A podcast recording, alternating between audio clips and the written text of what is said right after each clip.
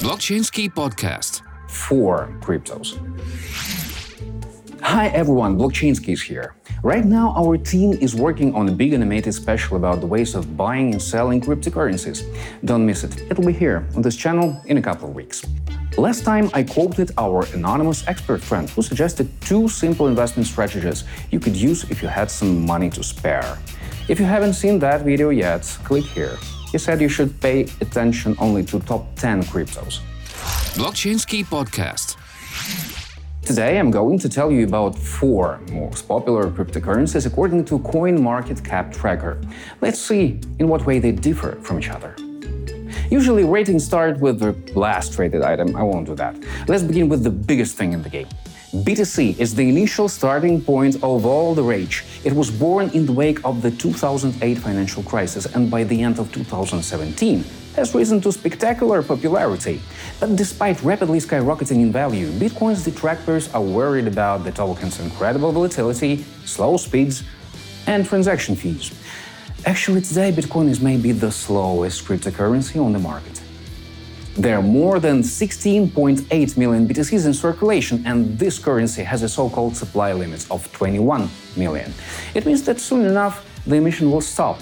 I wonder what they will do with all those mining farms when this day finally comes. Hmm? Ethereum. This is the second most popular platform in the crypto community.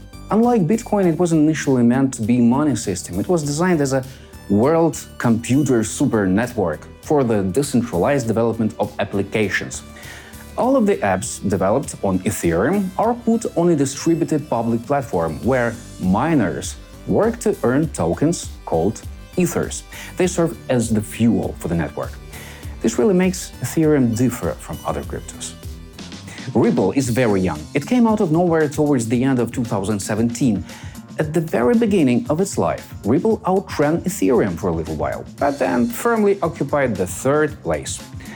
If compared to other competing cryptos, Ripple serves as a centralized transaction network used by banks for money transfers.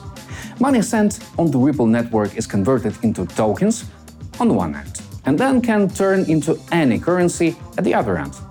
Ripple's management say that it's rather the rival of SWIFT than BTC or Ether, but in fact, you can do this trick with any crypto. So, guys, what's the point? In August 2017, there was some kind of discord between Bitcoin adopters over BTC's technical limitations, which led to what is known as a fork in the blockchain. The result of that fork was the birth of a whole new token with new rules and a new blockchain. It was called Bitcoin Cash, and this token occupies the fourth place in our rating. Some hope it will outrun the older brother one day. Well, good luck. Next time, we'll continue exploring the mysterious crypto world. If you want to learn about something special, feel free to ask. We'll be glad to make a video on your personal demand. Also, subscribe and leave us a review if you liked the episode. Bye for now. See you next week. Blockchainsky Podcast.